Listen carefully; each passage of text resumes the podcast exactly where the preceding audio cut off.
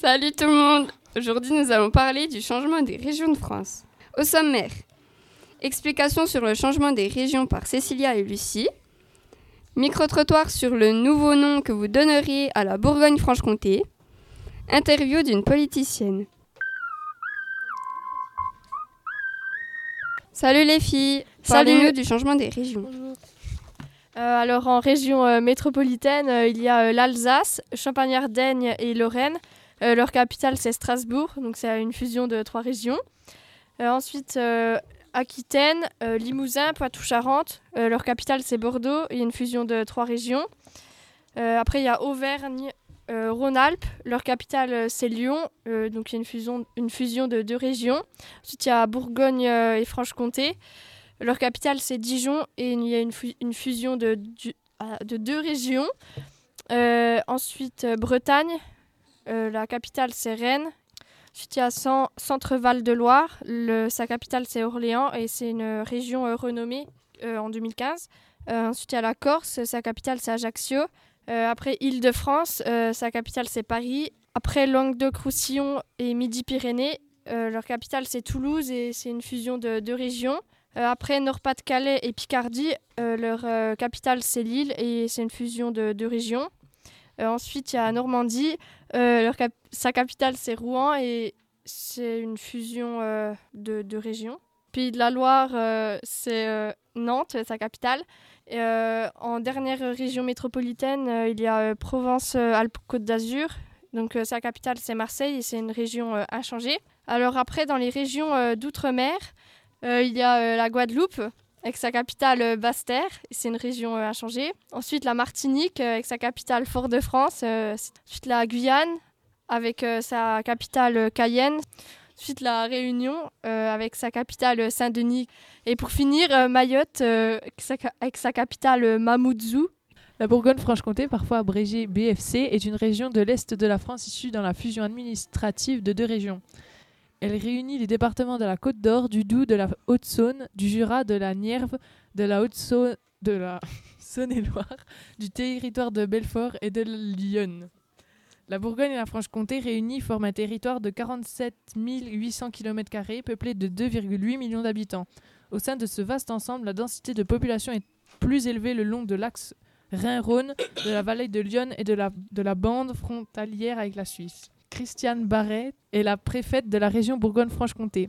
Fusion Bourgogne-Franche-Comté, Dijon devient la capitale régionale. Merci, c'était très instructif. Nous allons vous faire écouter le micro-trottoir enregistré dans la cour du collège. Quel nom donnerais-tu à la nouvelle région Bourgogne-Franche-Comté? La Grande Comté.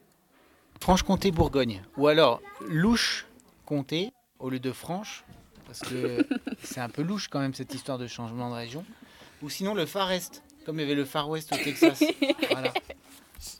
Mais ne rigolez pas, c'est des idées très sérieuses. Il y en a même une qui a été retenue. hein. Bah, sinon, ça va donner des trucs fin nuls comme euh, Austrasie, c'est le nom du, du bled euh, du fils de Charlemagne. Voilà. D'accord. Franche-Bourgogne. Moi j'enlève le Bourgogne, je mets Moi, j'ai un nom. La Séquanie parce que c'était euh, comme ça que s'appelait la tribu gauloise euh, qui habitait euh, la région à l'époque. La Séguani. La Séquanie. Séquani. Ok. La région de la moutarde du comté. La coutarde. Mélange entre comté et moutarde. la Franche-Borgne. Euh, ouais, la Franche-Bourgogne, pareil. Je sais pas. C'est nul. Pourquoi est-ce qu'ils ont fusionné deux trucs en même temps? Salima est adjointe à la culture à la mairie d'Audincourt et nous parle de la réforme des régions. Bonjour, on va vous, po- vous poser quelques questions. Bonjour, Bonjour, présentez-vous. alors je m'appelle Salima Inezaren, j'ai 43 ans. Je suis maman d'un d'un garçon de, de 13 ans et euh, j'habite à Audincourt en Franche-Comté.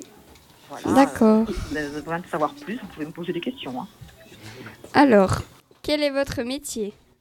Alors mon métier est d'être enseignante, donc je suis professeure des écoles, c'est-à-dire que on connaît ça sous le nom d'institut.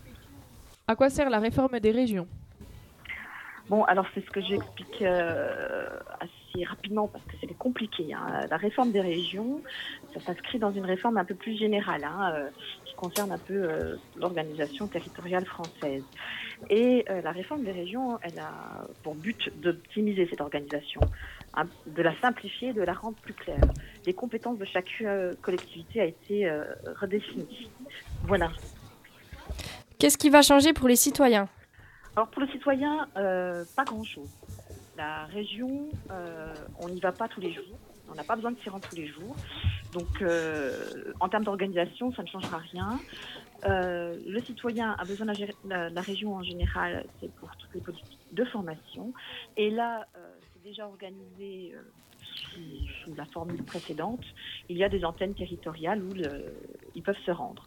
Ce qui change fondamentalement, c'est vraiment l'organisation au sein des institutions. Donc les relations avec les entreprises, les relations avec les intercommunalités, voilà ce qui va changer fondamentalement. Mais pour le citoyen un lambda, non.